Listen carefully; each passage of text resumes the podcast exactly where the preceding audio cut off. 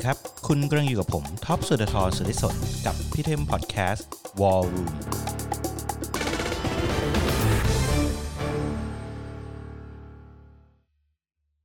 ครับ คุณก็อยู่กับผมฮะท็อปสุดทรสุริสนกับพี่เทมพอดแคสต์ในซีรีส์ War Room นะฮะ มีคำกล่าวที่ว่าฮะตอนนี้เราอยู่ในยุค World War C ฮะหรือยุคสงครามไวรัสโคโรนานะครับ จริง ๆ แล้วเนี่ยพอในภาวะสงครามเนี่ยโอ้โหเราได้ยินคำหนึ่งว่า รู้เขารู้เรารบร้อยครั้งชนะร้อยครั้งฮะแต่คนไทยจะบอกว่า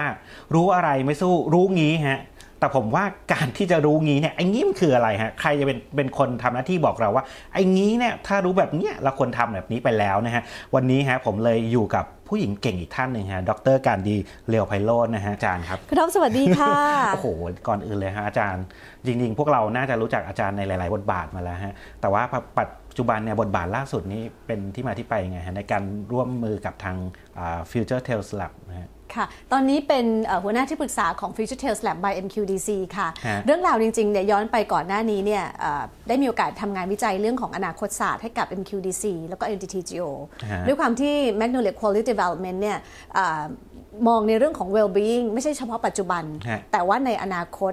แล้วโดยเฉพาะอย่างยิ่งเนี่ย core business ของเราคือการสร้างอ่า real estate เพราะฉะนั้นเราจะมองแค่สินค้าหรือบริการที่เฉพาะปัจจุบันอย่างเดียวไม่ได้ เราต้องเตรียมการอนาคต 10 ปีถึง 50 ปีขึ้นไปครับหรืออย่างน้อยๆ ถ้าเกิดเราจะสร้างอะไรสักอย่างเนี่ยก็จะต้องสามารถทำให้คนอย่างน้อย 2-3 generation เนี่ยอยู่ได้แล้วก็ไม่เอ่อไม่ไม่อัปเดตไปง่าย ๆ ปรับให้เข้ากับสภาพเหตุการณ์ในขณะนั้นค่ะ ครับ มิน่าผมถึงได้เห็นว่า MQDC เป็นบริษัทที่ประกาศว่ากล้ารับประกันถึง 30 ปี ใช่ค่ะ นี่คือนี่คือจุดนี้เองที่เรามองถึงอนาคตนะเพราะสินค้าอย่างบ้านอย่างคอนโดมิเนียมเองเนี่ยอยู่กับเราไม่ใช่แค่ไม่กี่ปี แต่บางครั้งนี่อยู่กับเราแบบโอ้โหไปถึงชั่วชีวิต ใช่ค่ะ แล้วก็ช่วยลูกช่วยหลานเป็นเป็นใช่สิ่งที่ส่งต่อไปให้ลูกหลานด้วยเช่นเดียวกันฮะค่ะเออผมเพิ่งเคยได้ยินศูนย์วิจัยอนาคตศึกษาเนี่ยฮะแล้วอย่างอาจารย์บอกว่านี่คือที่แรกของเอเชีย ค่ะฮะที่มาที่ไปวิธีการทำงานวิธีการศึกษาข้อมูลของศูนย์วิจัยทำหน้าที่อะไรบ้างฮะเราทำการศึกษาโดยหลักเลยเนี่ยเราศึกษาในเรื่องของอนาคตศาสตร์หรือ future foresight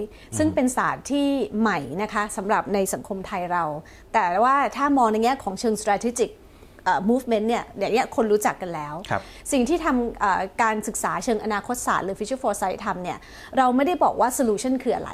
แต่เราจะบอกว่าฉากทัศน์หรือ scenarios ในอนาคตนั้นคืออะไรฮะและการทำงานวิจัยตรงนี้เนี่ยไม่ใช่หนึ่งโปรเจกต์แล้วจบ แต่เป็นเส้นทางแล้วก็เป็น journey เพราะว่าเราต้องดูว่าเมื่อเหตุการณ์มันเปลี่ยนเกิดมีการเปลี่ยนแปลงแล้วเนี่ยมันจะเปลี่ยนภาพอนาคตนั้นจะเป็นอย่างไร เพราะฉะนั้นอันนี้คือประเด็นที่หนึ่งที่เอ่อ Future Tales Lab นั้นทำแล้วก็เอ่ออันอันที่สองซึ่งก็เพียงก็ตื่นเต้นมากก็คือในเรื่องของเอ่อ city data เอ่อขอโทษค่ะในเรื่องของ Earth Pulse ฟังอาจจะดูงงๆแต่ว่า Earth เป็นการเก็บ Data ทั้ง Open Data ทั่วโลก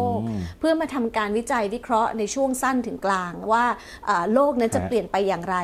ซึ่งสุดท้ายแล้วเราอยู่บนโลกอะค่ะคุณท็อปครับเพราะฉะนั้นอะไรที่เปลี่ยนแปลงไม่ว่าจะเป็นเชิงชั้นบรรยากาศอ่าอุณหภูมิ น้ำท่วม น้ำแล้ง มันจะส่งผลกระทบ ต่อวิถีชีวิต แล้วก็ส่งผลกระทบต่อการมองว่าคนจะอยู่อย่างมีความสุขได้อย่างไรทั้งสิ้นฮะและประเด็นที่ 3 เราตั้งใจสร้างศูนย์วิจัยนี้ โดยความตั้งใจของ MQDC นะคะว่าฮะเรื่องแบบนี้เป็นเรื่องของงานวิจัยเรื่องของอนาคต เรื่องอนาคตเรารู้คนเดียวเราทำคนเดียวไม่ได้ เมื่อเรารู้แล้วเราก็ควรจะต้องรีบแบ่งปัน แล้วก็อ่าเชิญเพื่อนๆ partner เนี่ยมาช่วยกัน เพราะเราเชื่อว่าการมองอนาคตให้พอเห็นภาพเนี่ยแต่สิ่งที่สำคัญกว่านั้นเนี่ยคือการร่วมสร้างอนาคตที่ดีร่วมกันอืม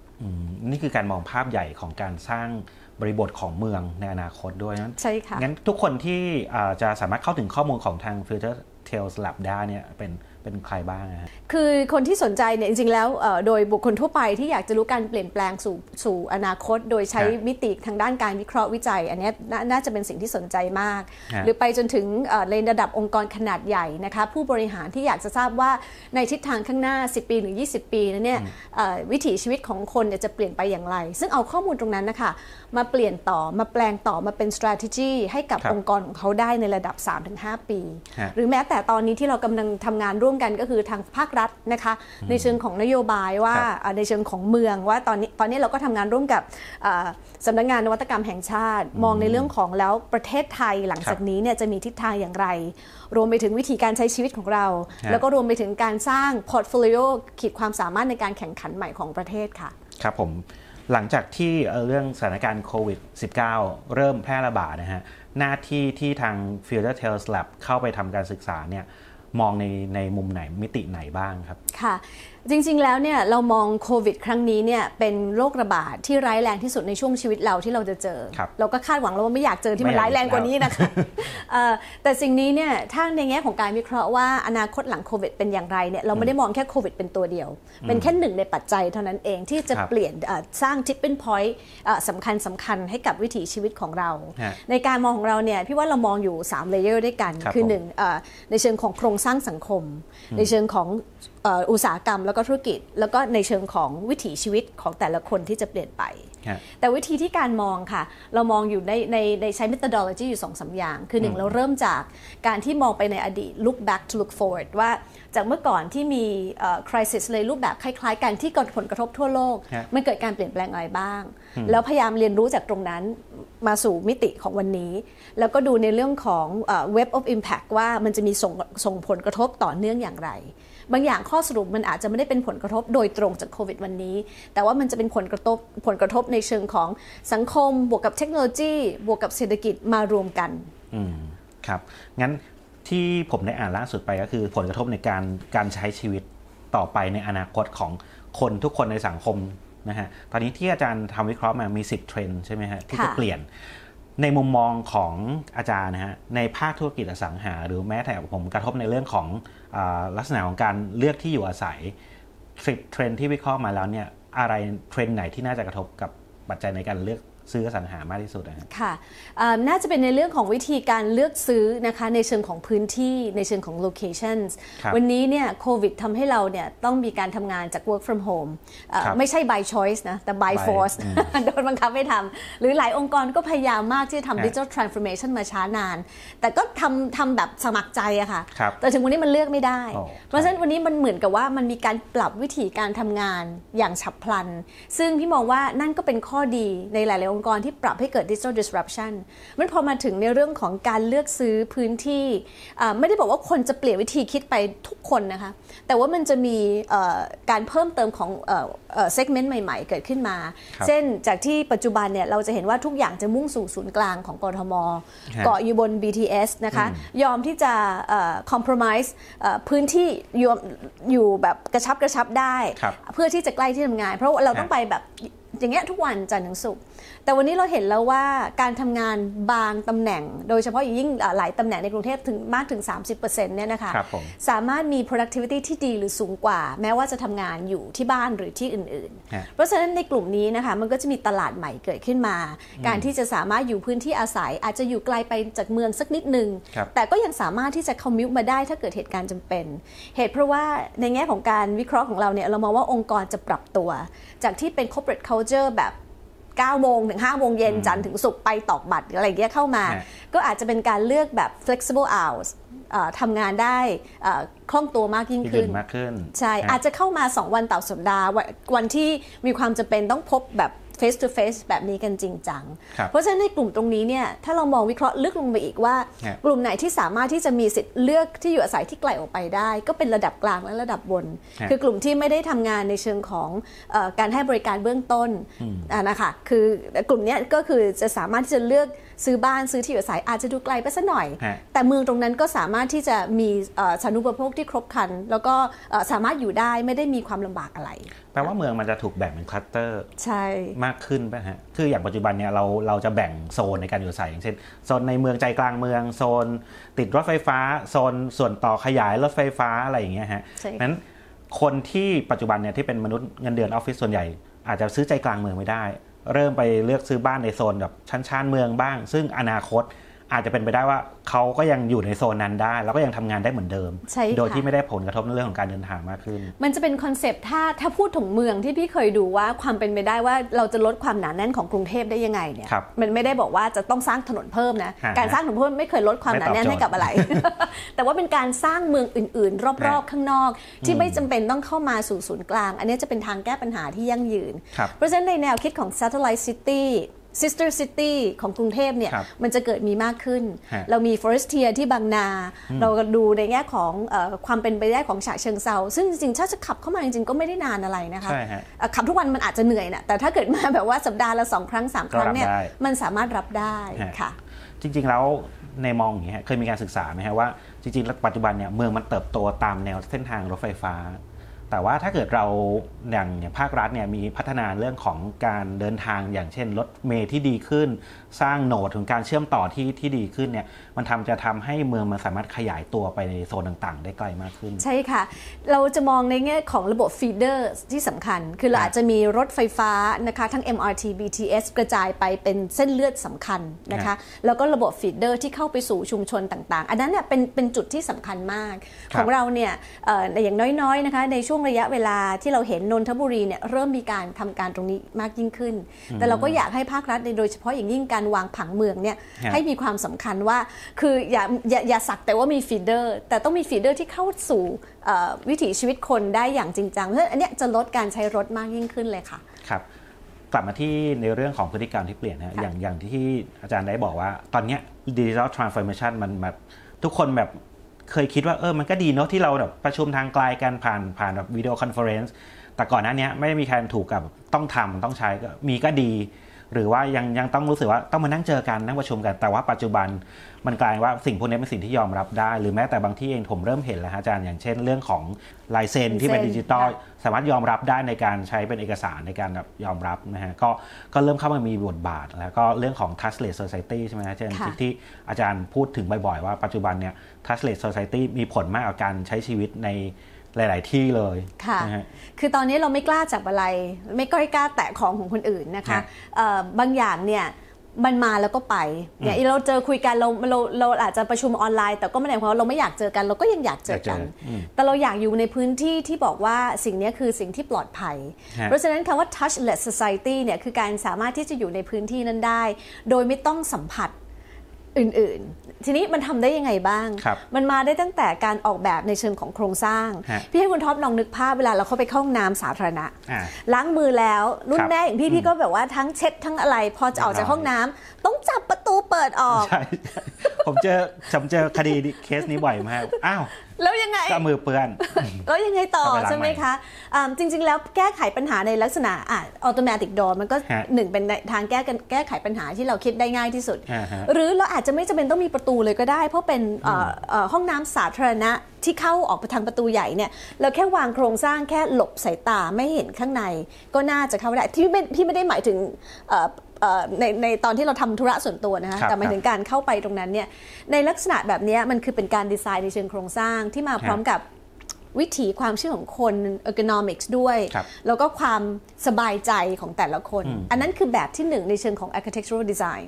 อีกแบบหนึ่งก็คือการเทคโนโลยีเอาเทคโนโลยีปรับเข้ามาใช้ฮะเราจะเห็นตอนนี้เนี่ยอย่างเช่นที่ประเทศจีนครับการเริ่มใช้ voice recognition นะคะหรือแม้แต่ facial recognition ในการฮะเปิดประตูเข้าออกโดยที่ว่าไม่ต้องหยิบบัตรตัวเองแล้วไปแตะครับอันนี้ก็จะเป็นส่วนหนึ่งคืออยู่ในระบบ touchless society ด้วยเช่นเดียวกันฮะหรือการใช้เทคโนโลยีที่มีอยู่แล้วปัจจุบันอย่าง virtual reality ในการกดลิฟต์เราก็ไม่อยากจะเอานิ้วไปสัมผัสอ๋อโอเคอย่างมากเราก็เอาโทรศัพท์ไปสัมผัสแล้วเราก็มาเช็ด แต่คราวนี้เนี่ยก็จะมีเทคโนโลยีที่เรามีฮะอยู่แล้ว virtual reality เข้ามา แล้วเราสามารถได้ยังยังใช้ชีวิตได้อย่างเหมือนเดิม เพียงแต่ว่ามีเทคโนโลยีเข้ามาช่วยให้เราอยู่ได้อย่างอ่ามั่นใจมากยิ่งขึ้น เพราะฉะนั้นอย่างที่อาจารย์บอกคือโควิดมันแค่ส่วนหนึ่งที่ทำให้ drive เรื่องพวกนี้มันเกิดเร็วขึ้น ใช่ค่ะใช่ไหมฮะแต่จริงๆแล้วพวกพวกเนี้ยมันมันเกิดขึ้นมานานแล้วแหละ แต่ว่าเราอาจจะยังรู้สึกว่ายังไม่ต้องรีบ หรือว่ายังไม่จำเป็น แต่พอพอมีสถานการณ์แบบนี้มันทำให้หลาย ๆ developer เองเริ่มคิดแล้วว่าพฤติกรรมคนที่เปลี่ยนไป ผมผมได้อ่านงานวิจัยอันหนึ่งฮะอาจารย์เขาบอกว่าจริง ๆ แล้วเนี่ยเรื่องของ healthy จะกลายเป็นสิ่งที่สำคัญกว่า safety คือก่อนหน้านี้เราอาจจะรู้ว่าคอนโดเนี้ยมันสามารถปลอดภัยไหมมีกล้องวงจรปิดไหมแต่ว่าเดี๋ยวนี้คนจะรู้สึกว่าคอนโดนี้มันทำให้เราอยู่แล้วมีความ healthy ไหมแม้แต่เรื่องของการเลือกใช้วัสดุต่างๆ เรื่องของสีเรื่องของแบบหินต่างๆที่ใช้โหผมว่ามันเป็นประเด็น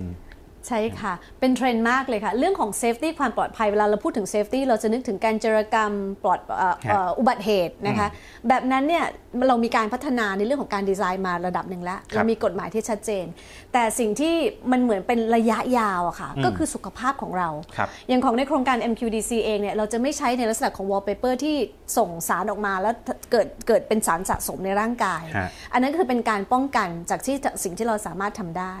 แต่เทรนด์ที่เรากำลังเห็นต่อไปในอนาคตจะเป็นสิ่งที่ก้าวล้ำไปกว่านั้นอีก คือ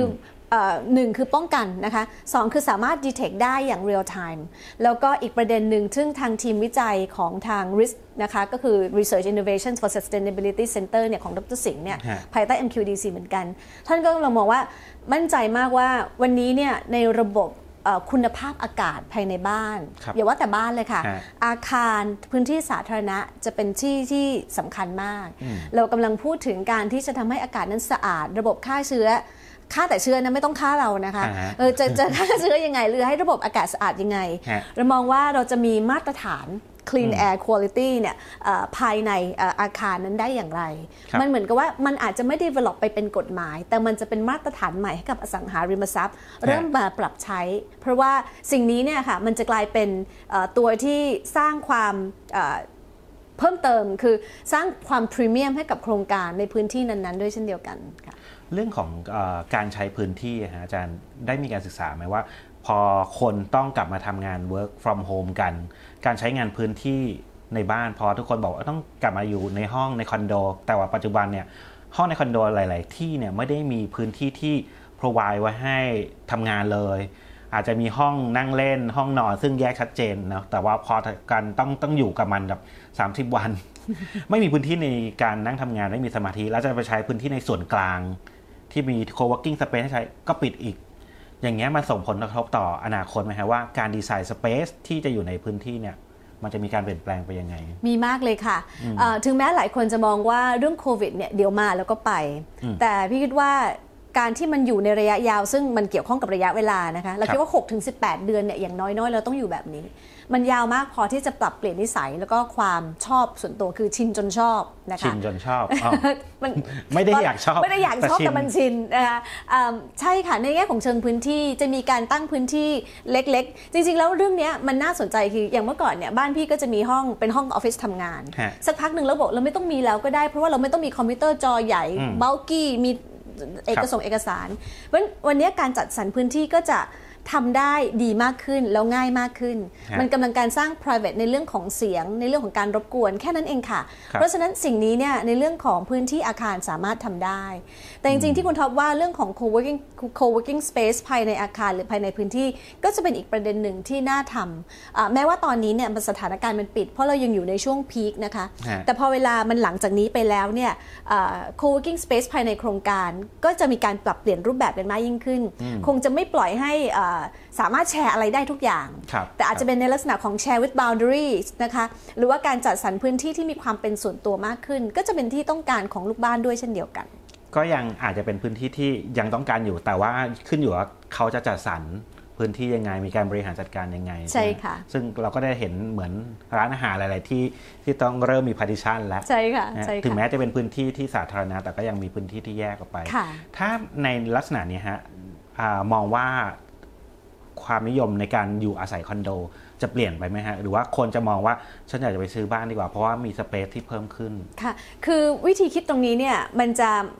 พี่เขาพี่มั่นใจว่าจะไม่ได้เทไปด้านใดด้านหนึ่งอ่าฮะเพราะว่าการเลือกซื้อคอนโดบนพื้นที่ต่างๆเนี่ยมันประกอบกันได้หลายอย่าง ไม่เฉพาะเพียงแค่โควิดเข้ามาเท่านั้น เป็นในเรื่องของสภาพเศรษฐกิจการเดินทางความต้องการส่วนตัวครับเอ่อมันเอ่อที่จะเห็นว่าที่จะเห็นมากขึ้นคือคนเริ่มจะจะสามารถที่จะเอ่อย้ายออกไปจากตัวเมืองส่วนกลางนั้นเนี่ยได้มากยิ่งขึ้นฮะแล้วมองเห็นคุณค่าของ Space มากยิ่งขึ้น เพราะฮะอีกอย่างหนึ่งค่ะพอเรามีโควิดแล้วเรารู้เลยว่าสิ่งที่มันสำคัญกับเรามันก็คือปัจจัย4การเติบโตของการทำสวนก็ครับดี หรือว่าในเรื่องของเอ่อเอ่อ vertical farming vertical garden ในในครับในในสเกลเล็กๆเนี่ยก็มีความสำคัญมากยิ่งขึ้น คนก็อาจจะมีความต้องการลักษณะแบบเนี้ยพร้อมกับ space มากขึ้นค่ะ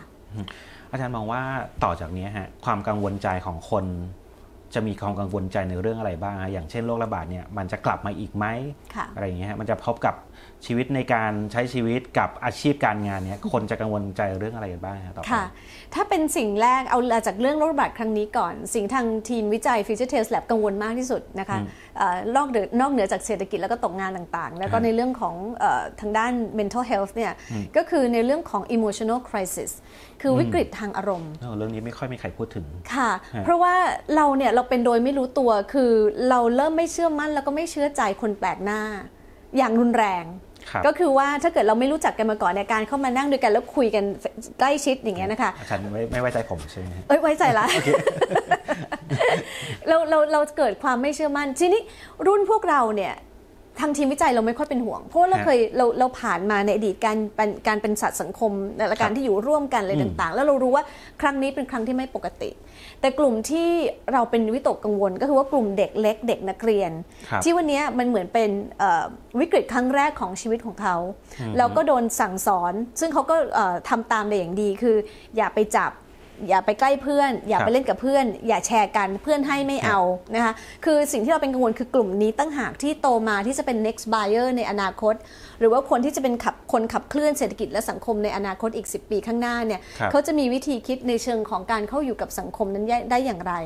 สิ่งที่เราเป็นกังวลมากก็คือในเรื่องของเนี่ยแหละค่ะวิกฤตทางอารมณ์ของคนเด็กรุ่นใหม่ที่จะโตมาในอนาคตซึ่งอาตอนนี้อยู่ในขั้นตอนการศึกษาฮะใช่ค่ะใช่ไหมฮะใช่ค่ะเอ่อ มีความเป็นไปได้ไหมว่าแนวโน้มคนกลุ่มนี้แบบจะเริ่มต่อต้านสังคมอะไรเงี้ยกลัวการเข้าสังคมมากขึ้นเอิ่มการอยู่ร่วมกันบนออนไลน์เนี่ยเขาจะทำได้อย่างไม่รู้สึกเอ่อแปลกอะไร วันนี้เราเห็นเด็ก 6-7 ขวบทำงานครับกลุ่มกับเพื่อนบนเอ่อบนแพลตฟอร์มออนไลน์ บน Zoom หรือเอ่อเอ่อ Microsoft Teams ซึ่งเอาไว้ง่ายเรียนรู้พร้อมกันกับอาม่าอากงอะค่ะอ่าแต่แต่ในขณะเด็กเล็กๆเนี่ยสามารถทำเอ่ออุสามารถทำความร่วมมือบนออนไลน์ได้ง่ายกว่าอะ แต่สิ่งที่ขาดคือการลงมือทำจริงๆเอ่อบนโลกจริง ไม่ใช่โลกเสมือนจริงอย่างเดียวเนี่ยค่ะ สิ่งที่เป็นห่วงอันนี้ก็คือว่าอย่างสมมติเอ่อที่เราผ่านมาใครเดือดร้อนฮะเราก็จะมีทั้งเอ่อเอ่อหัว มีความคิดที่อยากไปช่วย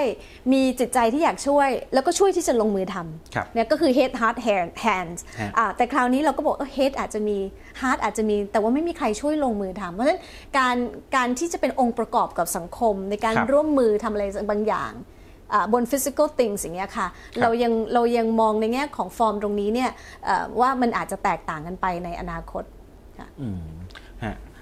ถ้าอย่างนี้ยฮะในมุมหลาย ๆ ในมุมธุรกิจเองเนี่ยก็ต้องปรับตัวหลาย ๆ อย่างเนาะค่ะเข้ากับ new normal ใหม่ที่ทุกคนพูดถึง new normal หมดเลยค่ะนั้นอย่างที่อาจารย์บอกชอบเพราะว่ามันชินใช่ไหมอันนี้คือ new normal ที่บางทีก็ไม่ได้อยากชอบหรอกแต่ว่ามันชินไปเริ่มแล้ชินวนั้นในมุมมองของอาผู้ประกอบการนะฮะเขาจะ เข้าใจ new normal ใหม่ของลูกค้าเขาได้ยังไง โดยโดยกระบวนการวิธีการใดบ้างฮะค่ะ หลายอย่างเลยค่ะ จริงๆเนี่ยถ้าเราไล่ไปในแต่ละเซกเตอร์เนี่ยเราเราจะรู้เลยว่าความต้องการใหม่มันเพิ่มขึ้นมา หรือในวิธีคิดที่เอ่อเมื่อมีโควิดแล้วเนี่ยการอยู่บ้านชินมากยิ่งขึ้นอ่าเอ่อเรื่องของเศรษฐกิจติดบ้าน ทุกอย่างสามารถทำได้รอบบ้าน การมีอาชีพมากกว่าหนึ่งเอ่อก็สามารถทำได้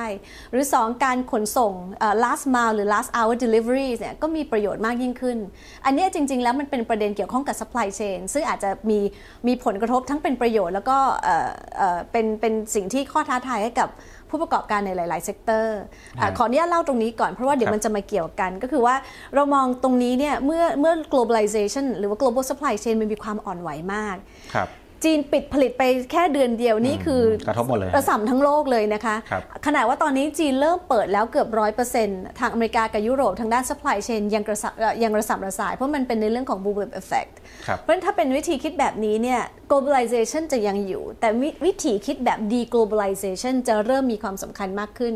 ก็คือให้ความสำคัญกับพื้นที่เขต แล้วก็ในภูมิภาคของตัวเองมากขึ้น หรือที่เราเรียกว่า regionalization ครับจากที่เมื่อก่อนเราพยายามโปรโมท แต่มันมันสู้ globalization ไม่ได้ในเชิงของครับ efficiency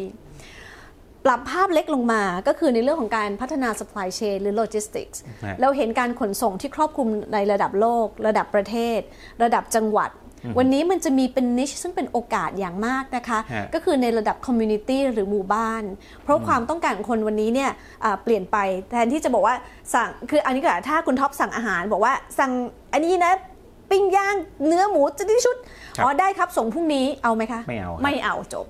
เราก็บอกว่าเราต้องการได้เอ่อทันทีเลยทันทีเอ่อหนึ่งชั่วโมงถัดไป เพราะฉะนั้นมันจะมีโอกาสสำหรับ community หรือชุมชนนะคะครับที่จะสามารถมาเป็นผู้เล่นใน New Normal ใหม่นี้ได้ ก็คือในลักษณะของ Community Logistics Provider ที่สามารถสามารถส่งได้ภายใน 1 ชั่วโมง หรือเพียงเพียงเพียงแค่ระยะเอ่ออันสั้นเอ่อ1กิโลเมตรหรือ 2 กิโลเมตร เท่านั้นเอง ก็ถือครับว่าเป็นโอกาส แปลว่าในธุรกิจ เราต้องหาโอกาสให้ได้นะใช่ค่ะ หรืออีกมิติหนึ่งที่เป็นถือว่าอยู่ในส่วนหนึ่งของ new normal ของเราเหมือนกันฮะอาพอเราพูดถึง supply chain และสิ่งที่สำคัญมากที่สุดก็คือ food supply chain ครับคือในเรื่องของเชนของอาหารที่ว่าเราอยากจะมีความเชื่อมั่นแล้วก็เชื่อใจฮะอ่าอะไรที่ส่งมาจากไกลนี่เราไม่เราไม่สามารถมั่นใจได้ มันก็เป็นอ่าวิธีคิดที่จะสามารถเติบโตในเรื่องของธุรกิจอย่าง co kitchen อ่าอ่าโอเคในพื้นที่ใช่ไหมคะ หรือ co gardening ในพื้นที่ได้ด้วยเหมือนกันฮะเราเนี่ยถามว่าใหม่ไหมก็ไม่ใหม่นะคะ แต่เพียงแต่ว่ามันยังไม่ได้รับการตอบรับที่ดีจากที่ผ่านมาพอวันนี้เนี่ยโดยเฉพาะอย่างยิ่งเรื่องของ co kitchen เนี่ยเป็นสิ่คงรับที่เอ่อเข้าใจได้เข้าใจได้ง่ายเลยว่าเอ่อสามารถทำเอ่อมาสามารถมาปรุงอาหารได้ delivery ขายก็ยังได้เลย แต่ว่าเราอยู่อยู่อยู่บนพื้นฐานการแชร์ facility ที่เรารู้ว่าอะมันปลอดภัยฮะผมผมเห็นผมเพิ่งเข้าไปที่โครงการหนึ่งเขา เขาทำโคคิเชนซึ่งไอเดียของผมก็รู้สึก เออ มันก็มันก็ดูดูมีเหตุมีผล เพราะว่าหนึ่งด้วยปัจจุบันเนี่ยคนอยู่ในคอนโดมิเนียม รู้สึกว่าฉันจริงๆเขาก็ไม่ได้อยากได้ครัวใหญ่ค่ะๆแต่บางครั้งก็แค่อยากจะอุ่นอาหาร แต่ว่าบางครั้งรู้สึกว่าอยากจะจัดปาร์ตี้หรือว่าหรือว่ามีมีวิกฤตอย่างเงี้ยฮะรู้สึกว่าไม่ออกไปกินข้างนอกไม่ได้ ซื้อมาทำดีกว่า แต่พื้นที่ในห้องไม่ไม่อำนวย ก็ลงไปใช้ทำในโคคิเชนใช่แล้วก็ยกขึ้นมาทานบนห้องค่ะ เนี่ยก็ผมก็เริ่มเห็นว่าเออมันมีประโยชน์กับตรงมันนี้จะมีประโยชน์มีประโยชน์ใช่แล้วค่ฮะจริง ๆ อีกประเด็นหนึ่งนะ ตอนนี้พอมีโควิด แล้วเวลาเราส่องดูตามโซเชียลมีเดียของเพื่อนๆเนี่ยอ่าฮะเราเคยคิดว่าคนเมืองคนรุ่นใหม่ไม่ชอบทำอาหารโอ้ไม่ใช่แล้วเฮ้ยมันฮะชักไม่ใช่ค่ะฮะเพราะว่ามันกลายเป็นเอ่อกิจกรรมอะไรนะพักผ่อนกับครอบครัวอีกรูปแบบหนึ่งฮะนะคะ คืออร่อยเปล่าไม่รู้ว่ารูปแต่แต่รูปสวยอะก็มีเพื่อนผมเป็นเชฟบ้างเป็นแดนเซอร์บ้างเป็นแบบ ทำอะไร ทุกคนมี skill ใหม่ ๆ ขึ้นมาแบบที่เราไม่ไม่ไม่น่าเชื่ออะไรอย่างค่ะเงี้ยตรงนี้แหละค่ะที่เราบอกว่าเป็นเอ่อเรื่องของเศรษฐกิจรอบบ้านที่เราสามารถเอ่อเพิ่มเมื่อเพิ่มมูลค่าของมันขึ้นมาได้ค่ะเมื่อกี้ได้ยินคำหนึ่งฮะอาจารย์เศรษฐกิจติดบ้านค่ะจริงๆผมว่าอ่าถ้าคนได้อ่านงานวิจัยอะพอเข้าใจแล้ว แต่อยากให้อาจารย์ขยายความตรงนี้นิดนึงค่ะ เพราะว่าคนบ้านเนี่ยจะมีความสำคัญมากยิ่งขึ้นฮะแม้แต่ว่าในเมืองที่มีขนาดพื้นที่เล็กเป็นข้อจำกัดครับ ก็จะมีความสำคัญในเรื่องของกิจกรรมตั้งแต่เช้าจนถึงเย็น แล้วสามารถที่จะสร้างอ่าเอ่อมูลค่าทางเศรษฐกิจในบ้านได้ ไม่ว่าจะเป็นอย่างที่เรียนให้ทราบอย่างเช่นการเรียนรู้ออนไลน์ การทำงานเสริมอื่นๆเนี่ยแล้วก็สิ่งทุกอย่างอะเข้ามาสู่อ่าในจุดตรงนี้คือสู่อยู่ที่สู่สู่ที่พักอาศัย มันจะมีความสำคัญมากยิ่งขึ้น อีกประเด็นหนึ่งก็คือว่ามองว่าคนจะเริ่มติดบ้านมากขึ้นอย่างน่าอัศจรรย์ จากที่อ่าอะคืออันเนี้ยมันไม่ได้มาจากโควิดอย่างเดียวแต่ว่ามันมาจากการเปลี่ยนนิสัยว่าอ๋อเราไม่ออกไปก็ได้ เราไม่จำเป็นต้องไปจอรถติด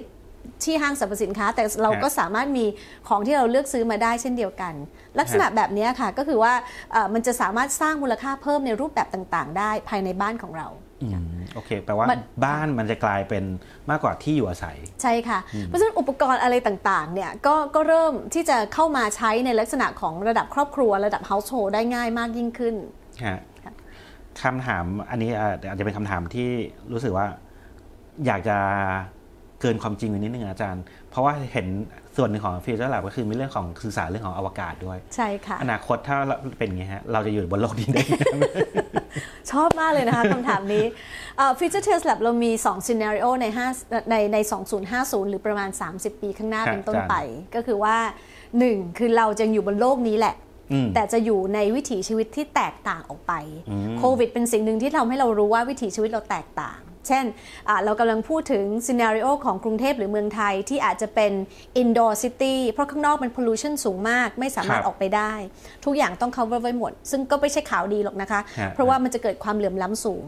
หรือเรามอง scenario ที่กลายเป็น river city เนื่องจากระดับน้ำทะเลสูงขึ้น น้ำท่วมขึ้นนะคะอันนั้นคือ scenario ที่หนึ่ง ว่าเรายังอยู่บนโลกแต่ว่าต้องเปลี่ยนวิถีอ่าครับออกไปอย่างอย่าง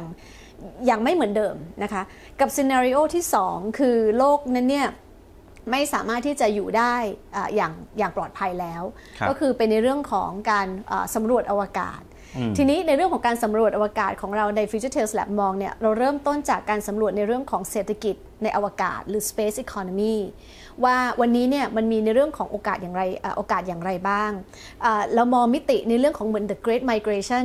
จากเมื่อก่อนที่คือเป็นการย้ายถิ่นฐานใช่ไหมฮะอ่าของอเมริกาต่างๆ คือ migrate ไปอยู่อีกที่หนึ่งแต่วันนี้ Great Migration ของของเราเนี่ยอาจจะเป็นอยู่ในอ่าอวกาศ เราไม่จำเป็นต้องบอกว่าดาวไหนแล้วค่ะครับมันอาจจะเป็น space space อ่า space station เอาทีนี้ได้ MQDC ของเราเนี่ยเป็นผู้ที่เอ่อดูในเรื่องของอสังหาคือปัจจัย 4 โจทย์ในการทำงานของพี่เรียบง่ายมากครับ แต่โคตรยากเลยนะคะ ก็คือว่าถ้าวันนั้นมาถึงเนี่ยฮะเราต้องมีความความพร้อมในการสร้างปัจจัย 4 สิ่งเนี้ยก็คือที่อยู่อาศัยให้กับมนุษย์ทุกคนละ again ก็คือ all well being ฮะนะคะแล้วก็เราจะทำอย่างไรให้ลดความเหลื่อมล้ำของคนที่มีโอกาสกับคนไม่มีโอกาสตรงนี้ โจทย์ง่ายเนอะจน แต่กำลังทำอยู่ยากพี่ว่าพี่มีเวลาทำสัก 30 ปีค่ะ พี่คงจะตายในหน้าที่แน่นอนค่ะเนี่ยนี่เกสมก็ษียณเป็นที่นี่เป็น future tales lab แม่มองถึงอนาคตที่แม้แต่ว่าโลกนี้ที่มันจะไม่เหมาะสมกับการอยู่อาศัยค่ะเราจะใช้ชีวิตต่อไปกับอย่างมันไรยังไงใช่ซึ่งค่ะ ซึ่งอ่าพวกนี้อยู่ในขั้นตอนการวิจัยใช่ไหมใช่ค่ะ เป็นขั้นตอนการวิจัยแล้วก็ติดตามอ่าอย่างเช่นถ้าบอกเราวิจัยคงจะอาจจะเดาว่ามันจะมีวิจัยแล้วมันจุดจบ แต่ว่าเรื่องของ space exploration ของเราเนี่ยค่ะจะเป็นจะเป็นการติดตามอ่าการพัฒนาในในโอกาสต่างๆ เหล่านี้ค่ะครับแล้วเรื่องของโรคระบาดเงี้ยถ้าถ้าเกิดเราได้มองประวัติของการระบาดเรื่องของการระบาดโรคต่างๆเนี่ยมันมาอยู่เรื่อยๆฮะ ในอนาคตมีแนวโน้มที่แบบมันจะรุนแรงมากกว่านี้ไหมค่ะหรือว่ามองว่ามันจะติดเชื้อเป็นซอมบี้ไหมอะไรอย่างเงี้ยมีการศึกษาด้วยไหมฮะ ซอมบี้นี่ไม่แน่ใจนะคะแต่ว่าเรื่องของโรคระบาดเนี่ยเอ่อในในในมุมนักวิจัยที่เราทำงานด้วยอะฮะที่เราได้มีโอกาสไปขอความรู้เขา เช่นที่ Melinda and Bill Gates Foundation อ๋อฮะสิ่งที่เขาเป็นห่วงอย่างเดียวเชื่อไหมคะว่าเรื่องอื่นเนี่ยเขาบอกอะมันก็เป็นสิ่งที่ต้องทำแต่สิ่งที่เขาเป็นห่วงมาตลอดคือเรื่องของโรคระบาด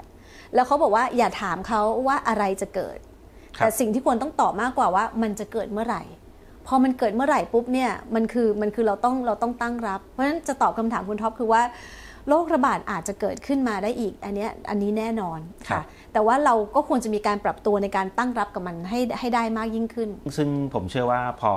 เราได้ผ่านสถานการณ์โควิดครั้งนี้ไปเนี่ย เราจะเริ่มรู้จักวิธีการปรับตัวปรับตัวค่ะแล้วก็เรียนรู้ที่จะอยู่กับมัน ใช่ค่ะใช่ไหมฮะก็น่าจะเป็นบทเรียนครั้งสำคัญของใช่มนุษยชาติเหมือนกัน เรื่องของมนุษยชาติอันนึง แล้วก็ที่สำคัญพี่คิดว่าจะเป็นเรื่องของผู้นำโลกด้วย world leaders ที่มาเรียนรู้กับ crisis ครั้งนี้ค่ะฮะเพราะครั้งนี้จะไม่เหมือนครั้งอื่น พี่มุกจะบอกว่าถ้าเรามองย้อนไปใน pandemic ที่ผ่านมาอีโบลาก็ดี SARS ก็ดีเนี่ยเอ่อพอมันเกิดปุ๊บเนี่ยมันมันยังไม่ร้ายแรงเท่านี้เพราะว่ามันยังคอนเทนอยู่ในพังพื้นที่ครับ แต่ว่าเหตุการณ์นั้นเราจะมีเอ่อผู้นำโลก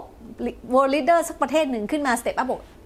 เราช่วยกันจัดการ แต่วันนี้มันต่างกันนะคะครับเพราะเราไม่มีมันก็อาจจะมีการเอ่อเอ่อทุกคนกระจัดเอาตัวไม่กรอดระจายเหมือนกันใช่ค่ะเป็นวิธีคิดของการทำ crisis management ของโลกเนี่ยก็หวังว่าเราจะได้รับบทเราจะได้บทเรียนนี้แล้วทำให้ดีขึ้นครับผมงั้นจริงๆแล้วผมอยากจะฝากนะครับถ้าเกิดหลาย ๆ ท่านเนี่ยอาจจะมีโอกาสได้ไปอ่านบทความที่อาจารย์ได้เขียนว่า 10 เทรนด์ ของผู้บริโภคหลังจากโควิดเนี่ยเป็นยังไงนะครับผมอยากให้อ่านจริงๆนะครับเพราะว่าเราจะได้เรียนรู้ว่าหลังหลังจากนี้เราจะปรับตัวอยู่กับมันยังไง และอนาคตเนี่ยในมุมผู้ประกอบการเองก็จะเข้าใจพฤติกรรมของผู้บริโภคมากขึ้นนะก่อนก่อนจากการฮะอาจารย์ค่ะสุดท้ายเลยอาจารย์อยากจะฝากถึงคนที่มีความถดถอยทางด้านอารมณ์ emotional effect อะไรต่างๆ ว่าช่วงนี้มันมันเฟลมากเลยควรจะปรับตัวยังไงฮะค่ะ ก่อนอื่นเข้าไปทำความเข้าใจว่าทำไมเราถึงรู้สึกเฟลขนาดนี้จะด้วยเศรษฐกิจหรือเปล่าครับหรือว่าด้วยของเอิ่มเอ่อธุรกิจของเราหรือเปล่านะคะเอ่อแต่ที่สำคัญเนี่ยอยากให้เข้มแข็งว่าเราจะผ่านตรงนี้ไปด้วยกัน แต่ถ้าจะถามว่าแล้วเราจะทำอย่างไรต่อไป ขออนุญาตแชร์ในมิติคิดของ MQDC ค่ะว่าครับผมเอ่อในสถานการณ์แบบนี้เนี่ยเราต้องการคน 3 ประเภทครับเพราะฉะนั้นถ้าเกิดเราเป็นคนคนเดียวที่ต้องการหาคำตอบเราลองใส่หมวกให้ได้ 3 แบบ แบบที่1ก็คือเป็นคนที่ดูเออร์มีปัญหาแล้วต้องเร่งแก้ มีปัญหาแล้วอยากได้แค่นั่งมอง อันเนี้ยคือเพื่อที่จะทำให้เราเนี่ยอยู่รอดไปได้ คือเรา ensure the survival ครับคนแบบที่2คือคนที่หาโอกาสเป็น opportunist ทุกครั้งที่มี crisis ก็จะมีโอกาส เพราะฉะนั้นเราต้องใส่หมวกของการหาโอกาส ไม่ว่าจะเล็กจะน้อยหรือจะใหญ่เริ่มได้ตั้งแต่วันนี้ครับและหมวกใบที่ 3 หรือคนประเภทที่ 3 ค่ะ ก็คือ the visionary คือคนที่มองข้ามช็อตไปว่า ถ้าตรงนี้มันจบไปแล้วครับแล้วมันจะเกิดโอกาสอะไรใหม่ขึ้นมา เราต้องการคน 3 ประเภท หรือวิธีคิด 3 แบบ ในหัวเราเพื่อที่จะแก้ปัญหาตรงนี้ให้ผ่านไปได้ค่ะ ครับโอ้เป็นแนวคิดที่ ขอบคุณมากครับทุกคนน่าจะได้เอาไปไปใช้แล้วมีประโยชน์มากๆกับทุกคนนะวันนี้ต้องขอบคุณอาจารย์อีกครั้งหนึ่งนะครับผมขอบคุณคุณท็อปมากค่ะครับผมสวัสดีครับ